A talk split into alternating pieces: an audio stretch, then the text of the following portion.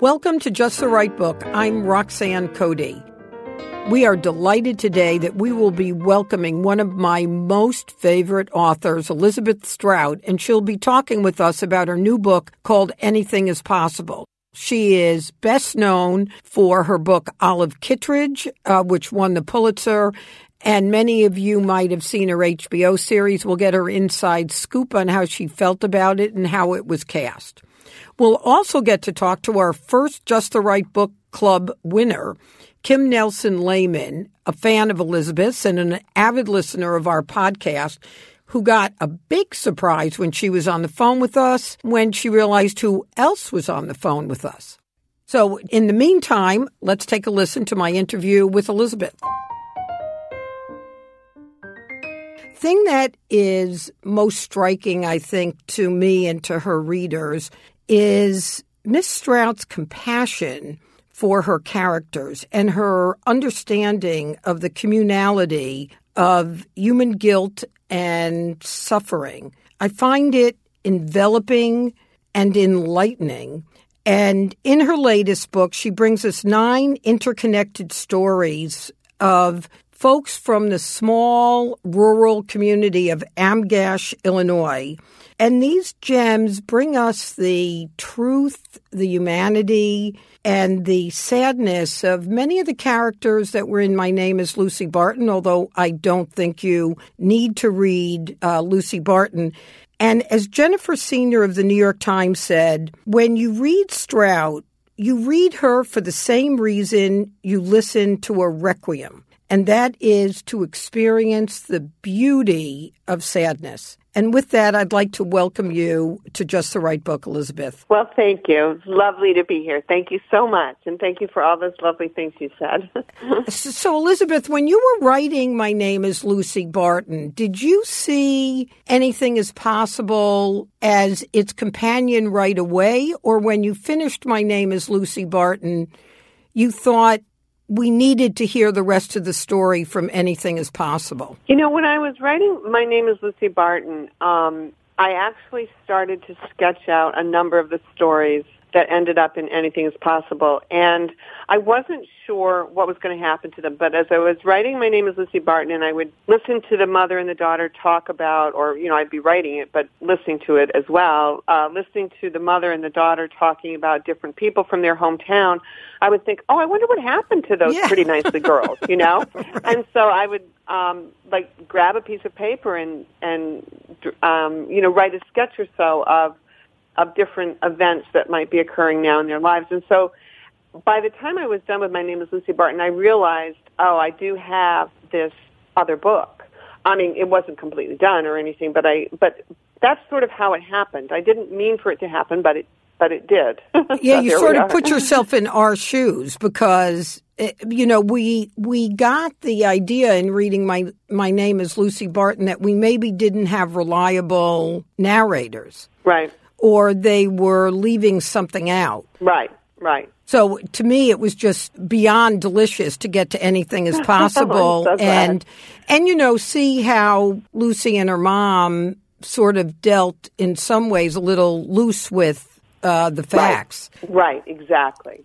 Now, Elizabeth, one of the things I'm curious about is if I understand this correctly, your background is not rural and poor you know, you're you had educated parents. Your, I, I, believe your father was a professor at yes, a he college. Was a science professor, a parasitologist. Yep, at the University of New Hampshire, and uh, my mother was an English teacher. And so, no, I didn't have a rural poor background. It was it was fairly rural. We were we were at that point, um, you know, rather outside the town, um, but but we were not. Um, we did not have the poverty at all that Lucy Barton endured. So, what attracts you to those characters in those stories? You know, I think that um, I think that my whole life I've been aware of you know other people and that they live differently, and I was thinking also that you know there was a, a boy in my elementary school who was terribly terribly poor every every rural town that i've known has had a family that's been that poor that they've been ostracized just because of how poor they are. And there was a boy in my third grade class. He's since passed away. I found out, but he was he was that kid, and the teacher said to him in third grade, "You have dirt behind your ears, and nobody's too poor to buy a bar of soap." Mm. And I saw that poor kid's neck turn bright red, and, Yeah. and it was not until I had finished writing My Name is Lucy Barton that I remembered that particular child. And so there's always been, I think, some sense of awareness on my part for many, many different kinds of people that there are in the world. You know, I I was thinking about the the breadth of your education and how that informed it. So you were a theater major at Bates, then you were an English major, then you go to law school. Yeah. Then you get a certification in gerontology. Yeah. H- How do you think that sort of mashup of backgrounds, how, how do those things inform you? Because, you know, I see little threads of it, but Yeah. I think the theater is the most connected to my writing because I have always been so curious to know what it feels like to be another person. And when I was doing theater in college, that that wa- was what drew me to it. It's like, what does it feel like to be this character? And so I think that's probably directly connected. But um, and then I switched to English because I realized I can read more if I was an English major. I didn't have to worry about reading. I Good was allowed job. to. I was Good supposed to. job. yeah. Um, the law school was, um, it felt at the time like it might have been a mistake. And I did drop out the first year and I wrote a very bad novel. Um, and then I went back. So I was writing all the time, but, um, but then I went back and I realized, you know, I, if I'm going to go back to law school, I'm going to do something that is I'm interested in. And I was always interested in the elderly, probably because I was brought up on a dirt road with all these elderly aunts uh, lined up on the dirt road, and and probably that's where my interest came at that time in my life. Um, but I never was able to be a lawyer. Thank goodness. For only six months, I was a lawyer, and I was very, very, very bad lawyer. And then I did slowly start to get um, stories published, and the JD was able to be used as a graduate degree when we moved to New York, so that I could teach at Manhattan Community College in the English department. So so it came in handy. Yes, it did. It did. It absolutely did. And then when I wrote The Burgess Boys, I had an understanding of the legal issues because of the law school training. And I also think the law school training was helpful because it sort of stripped me of excessive emotion that, you know, I've always suffered from. so um, I think it was actually, in the long run, good for my writing. But I didn't know that at the time. What's interesting to me that you say about stripping it down because one Yeah. of my um, all time favorite writers is William Trevor. Oh, oh, I love William. I find your writing proximate to him in that it's spare and filled with empathy. Yeah, that's. I'm, I'm glad to hear that because he was an enormous influence on me. Oh, interesting. Oh yes, he and Alice Munro were like bookends, and I just read them and read them and read them and read them, and I thought that William Trevor can flip a sentence in the middle of that sentence. He can just flip it on its belly and reveal so much in just a phrase. Yeah. Um, and I think that he's got such a warm heart. And then Alice Munro had such authority on the page. Um, she's fantastic that way. And and so those those were the two main people that I just really kept returning to again and again as I was working. You know, the other book that comes to mind now, as you mention them, eh, that's that's regained some popularity is The Stoner. Yes. There were two of the chapters that were particularly striking to me. One was the one uh, about Charlie Macaulay, and I'll read I'll read this short paragraph. Uh, because he was Charlie and not someone else, he could not say to his son, "You are decent and strong, and none of this has anything." To do with me. But you came through it, that childhood that wasn't all roses, and I'm proud of you. I'm amazed by you. And all your characters um, here reflect the damage that parents advertently or inadvertently do to their children. What's your philosophy or thinking about how one can move past that damage or even be forgiving? Well, I think that we're all born with the nature, um, and then there's the nurture. You know, so there's it's it's always the most mysterious combination to my way of thinking. I don't think anybody really ever understands why someone turns out the way they do, and so I'm constantly intrigued by you know if you have three different siblings with perhaps a similar background, how different they can become. And then you've got poor Charlie Macaulay, who, um, you know, he was he was traumatized by the Vietnam War. That was the beginning and end of his life, really. I mean, in certain ways, right? Because you know, he just, you know, many people went to that war and they came back and they were able to do okay. And he seems to have been okay, but he's not. He's just carried that with him all his life. And that was, to me, his story. The other character that, um, the other chapter that was astounding to me that could be a play, speaking of, of theater, was the chapter called The Sign that mm. was between Tommy and Pete. And to yeah. set it up, you have two withdrawn, damaged men, and Tommy's reaching out to Pete. Talk a little bit about why you brought them together in this scene and what you hope a reader takes away from it. Right. Well, Tommy Guptill, you know, he, I mean, talk about being born with the nature. He's just a lovely man. I'm, I mean, I think he's just. He's my favorite in the book. I just, right. I think he's just a lovely person, and I suspect that he was born that way. And so when he has his tragedy of his, you know, um, barns burning down, he takes it in stride and um, whether you know he takes it in stride because of what he believed happened that night or not. But the point is, he does take this in stride. He's made a good marriage. His children have come out okay, and so he's he's just a decent person, and he cares about Pete Barton. And even though he knows perfectly well that this isn't an easy thing that he's taking on, um, but that's Tommy's nature is to reach out to somebody like Pete Barton, and so he does and then you know their surprising conversation ensues. But I just think Tom is a just been probably a lovely man all his life. Elizabeth, do you hear from readers that you're putting out these characters and their secrets and um, exposing their frailties. Do people write to you and say how they have found that liberating to share a secret or tell a story? Yes, there have been um, there have been those letters, and they mean a great deal to me. They mean an awful lot to me. Um, I just received one recently where a woman said that you know her her own pain has been um, well, she didn't use the word transcendent, but she felt you know uplifted from reading about these people, and that was such a wonderful thing for me to hear because, you know, it's really kind of what I'm hoping to do. I'm hoping to let readers know that whatever they've suffered or whatever they've gone through has probably been suffered and gone through before. We're talking with uh, the Pulitzer Prize winning author Elizabeth Strout and discussing her new book, Anything is Possible. And I do think that I think it's the enormous thing that you do accomplish.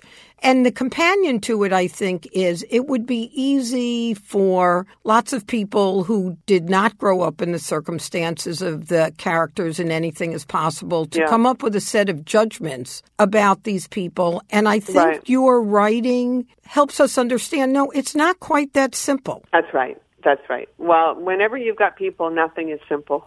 well, that's that's what I think. My that's my philosophy. so, speaking of of not simple, one of the really powerful uh, scenes in the book is uh, Lucy is now together uh, with her siblings. Yeah. And Lucy, who's a very successful writer as a character, um, mm-hmm. and seems has been away from Amgash for a long time and is, you know, kind of a faraway celebrity to the community. Her siblings have fuller memories than she does. Yeah. And they goad her about being more truthful. And Lucy's reaction is not, I think, what any of us expected.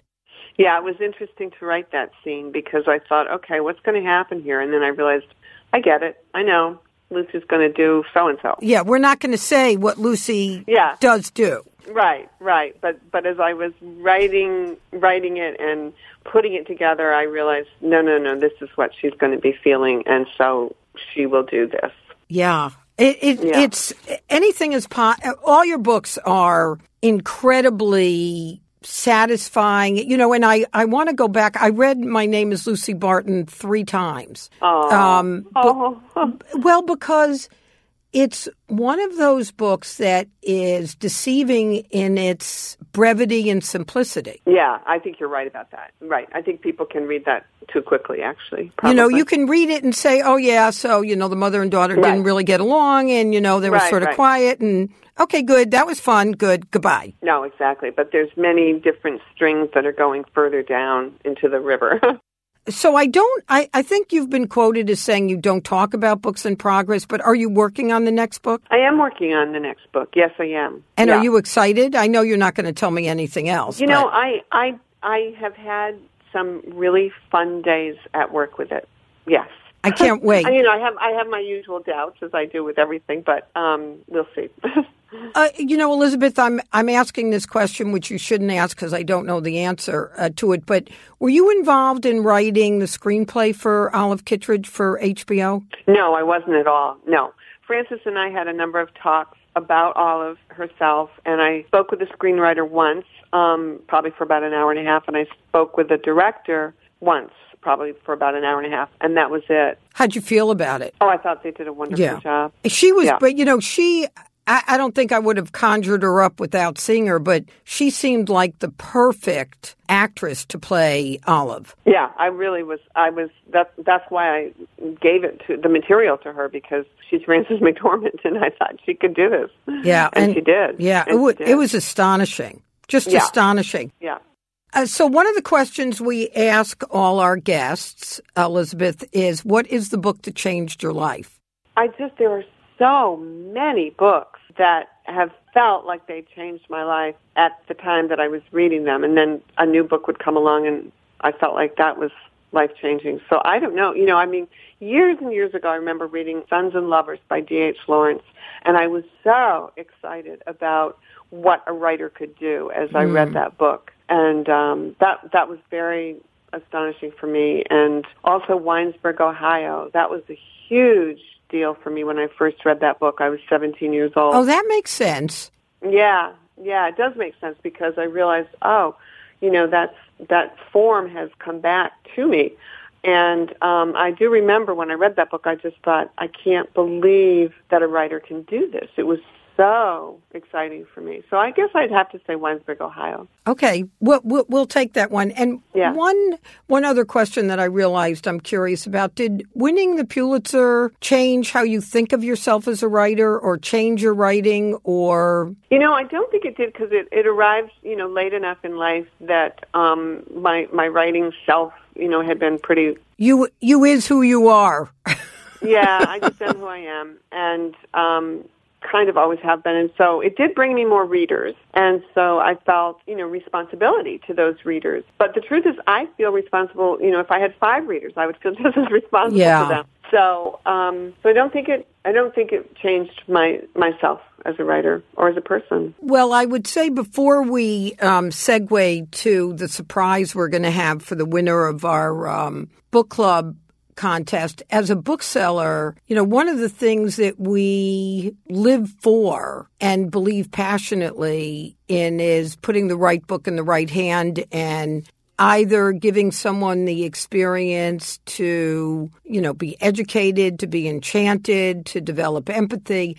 And the ability for me and all of us at RJ Julia's to put your books in customers' hands is is the reason we live and breathe. Oh, that's just so wonderful. It's wonderful to hear that. And and you booksellers are, you know, these people like yourself who hand sell these books are just an enormously important part of my life. Well, it, th- this is a mutual treat um, uh, then to do that. So, uh, Elizabeth, I think uh, Christina had mentioned this to you. We had a um, book club contest to um, some of our uh, gazillions of fans, and the winner. Um, who will be joining us in one second is Kim Nelson Layman. Okay. And she's just an insane fan of yours as well. And she's posted on her blog all these cute pictures where she's reading your book instead of painting her bathroom or Oh. doing all these other things. So it's going to be a surprise to her that you're on. Oh, okay. Yeah. Okay. So, Christina, will you dial her in? Okay, great. Okay, so then, shh, Elizabeth, and then we'll introduce you. Okay, Roxanne, you're on with Kim. Hi, Kim. So this is Roxanne Cody. Yes, um, hello. And congratulations on being our winner. And thank you for uh, being such an avid fan and all your great postings. Oh, well, thank you. So we have a treat for you. As you know, our book club read Elizabeth Strout's Anything is Possible. And as part of your being a winner, Elizabeth Strout is on with us for you to be able to tell her why you loved her book and ask her a question. So, Elizabeth, mm-hmm. please meet Kim Nelson Layman. Hi, Kim. It's Elizabeth. How are you? oh, my goodness. Hi, what a nice surprise. oh, how nice to speak with you. So, Kim, um, I mentioned to Elizabeth that you had the cutest picture of you avoiding painting your bathroom while you're while you're reading her book. That's correct. Well, because I think at the same there were there's always something going on on social media, right? And so it was get caught reading. And that weekend we were um, redoing our bathroom, uh, but I, I was making my husband do most of the work because I was reading, and I was reading anything as possible. So, Kim, I don't know if you're prepared to ask Elizabeth a question since you didn't know she would be on, but I imagine you're pretty quick witted and have a question for her. I, I read My Name is Lucy Barton, first of all, and I've also read Anything is Possible, and that. So I guess my question, I have many, but probably my, my uh, biggest question would be just where did you come up with, uh, Amgash, Amgash, I'm not sure I'm pronouncing that right, Illinois, like, and all the people in it. I just, I'm amazed by all the different characters and how many different lives you had to keep straight in your head. I know. Well, I did. You know, it's funny. It's like where I don't. Um, I came up with the Amgash because my husband and I were out in the Midwest, and I've been out there a number of times, and I just sort of, when I was writing, my name is Lucy Barton. All of a sudden, I realized, wait a minute, wait a minute. She comes from sky. There's just going to be huge sky around this tiny little house, and so then my husband and I went back to the Midwest a number of times to make sure that, you know, we had all the details right about, you know, I had the details right about, you know, how high the soybeans would be, you know, at certain times of year and stuff like that. But the people themselves, they just kept sort of popping up. And, um, and I sort of had an image of like, um, you know, a bolt of material unfolded on the table and different little points, like little star points. So I, so I thought of them as like a constellation, you know, on, on these on this bolt of material. And I would think, okay, there's Tommy Guptill, and there's Patty Nicely, and there's her mother over there. and um, so I think that's how I did it. Not in order. I never write anything in order, but Wow. they they managed to stay in my head. Elizabeth, you don't when when you if you don't write them in order. So there are, Right. I think, as we talked about, nine interconnected stories. How do you decide how to arrange them? You know, it's always interesting because um, I find myself because I work on different pieces of them at at the same time, and then I'll find myself um, maybe once a week or so, you know, kind of collecting the manuscript and putting it together, and then I usually realize, oh, I'm putting it in the order it should be in. Hmm. That's what happened with Olive Kitteridge, and that's what happened with Anything is Possible. So on some level, my unconscious is working as I'm doing it, and then I realize, you know, at the end, okay, this is how it's going to be. because Abel Blaine, I wrote that, you know, I wrote that story way early, and then Tommy Guptill was one of the latter, later ones. But I somehow understood, okay, we'll we'll start with Tommy. Because they do feel like they build on each other Yeah. in a pretty perfect way. I would have thought they were actually written in some kind of consecutiveness. No, I never write anything consecutively. I don't. I don't even write a. You know, not not a story, not a book, nothing. I, I just don't seem to work that way. So It's like a um, little collage. It is. It really is. Exactly. Exactly. And then as it you know becomes more large, I, I begin to have a sense of okay, let's see, this will move this to this and this to this, and so So do you have you know. papers all over your desk? all over. I am the messiest worker. oh, oh my goodness. I'm I'm really, really a messy worker everywhere. Is your house messy or just your desk? You know, um, well, Tell the truth. my my nature is a messy one, but I do now have somebody to come in every week and help um, Yeah. arrange the mess. So that's really, really helpful. Except for my work, that that stays very, very messy. And I don't mean, you know, I'm not dirty. I'm just messy. Yeah, yeah, there's a difference. Oh yeah, yeah, yeah. All right, Kim, I gave you a little time to think of your second question. so the gift. Well, uh, first of all, I think that's it might be. I don't know if it's my favorite because I loved the one. I loved the sister Right. because Lucy Barton was in there, and I was I like cheered when I got to that part Yeah. and she was there. So um, I was happy to revisit her. But Mhm. the gift might be my favorite after that one. Um, and I think because there's just so much going Right. on in Abel's mind, like as he's having all these different experiences, and Right. he's thinking about his sister, and he's thinking about his daughter, and it just it seems so much like how I Right, sometimes have so much going exactly. on in my mind. But I guess um, at the end of the story, something is happening, Mhm, right. and um, I I just sort of feel like the way it's left. I don't know if you're leaving it to the reader's imagination Right. as far as how it's resolved. I'm trying to be optimistic. Yes, as as you well should be, because I do. I am. I was purposely leaving it exactly at that point, so that anything is possible. Right. Um, and we just don't know. I, I left it wide open for you know the reader to feel whatever they want to feel, and also because that's where I thought the story ended. All right. Well, I feel good about that. Like I said, I'm being optimistic in that situation. I think you're. I think you have every reason to be. Well, I'd like to thank you, Kim, first for being a avid listener to Just the Right Books podcast. And tell us the name of your blog, because I know you do a blog. I do. It's very recent. I just started in May. It's called yoursforthereading.com. And um, that's from a little, um, I stole that a little bit from A Tree Grows in Brooklyn because that's one of my all time right. favorite uh, books from childhood. So um, that blog is mostly just book reviews and anything. If I go to a, a independent bookstore, I did R.J. Julia on there one day. Yeah. Oh, thank So, you. Um, so anything bookish that I come up with, and it's just a way. Mostly, it started because my friends were kept asking, "What are you reading?" So now they know. right. My What Is Your Reading 27 years ago turned into a whole bookstore. So stick, stick to a Be careful. Kim.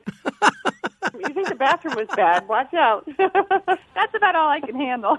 I remember my husband saying when I left practicing uh, tax law in New York and said I was going to open up a bookstore, and he said, Rux, you could just go ahead and recommend books the way you've been recommending. You don't need to open a whole store It's funny. uh, Oh. to do it. And Elizabeth, I'd like to thank you for any number of things. Uh, the pleasure of reading all the books that you've written for your latest book, Anything is Possible. There hasn't been a book of yours I haven't adored and been sad that it ended. And there's a quote that you have that it is not good or bad that interests me as a writer, but the murkiness of human experience and the consistent imperfections of our lives.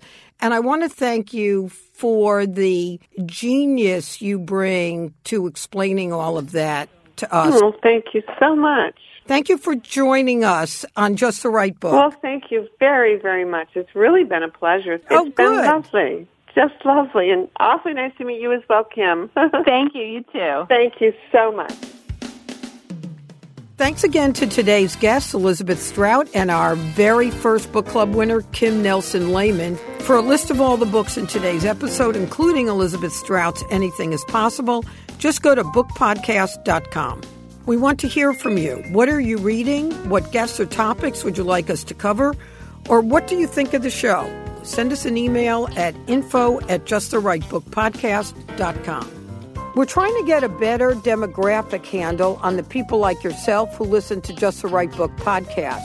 So I'd love to ask you to go to our website, bookpodcast.com, click on the listener survey, and it should take you about 30 seconds, and it would be really helpful to us. So thank you in advance for taking the time to do this. Just the Right Book podcast is produced by Collisions, the podcast division of CRN International. Thank you to our sound engineer, Pat Keogh, and our producer, Christina Torres. Our original music was created by Mark Berman. Thank you all for listening.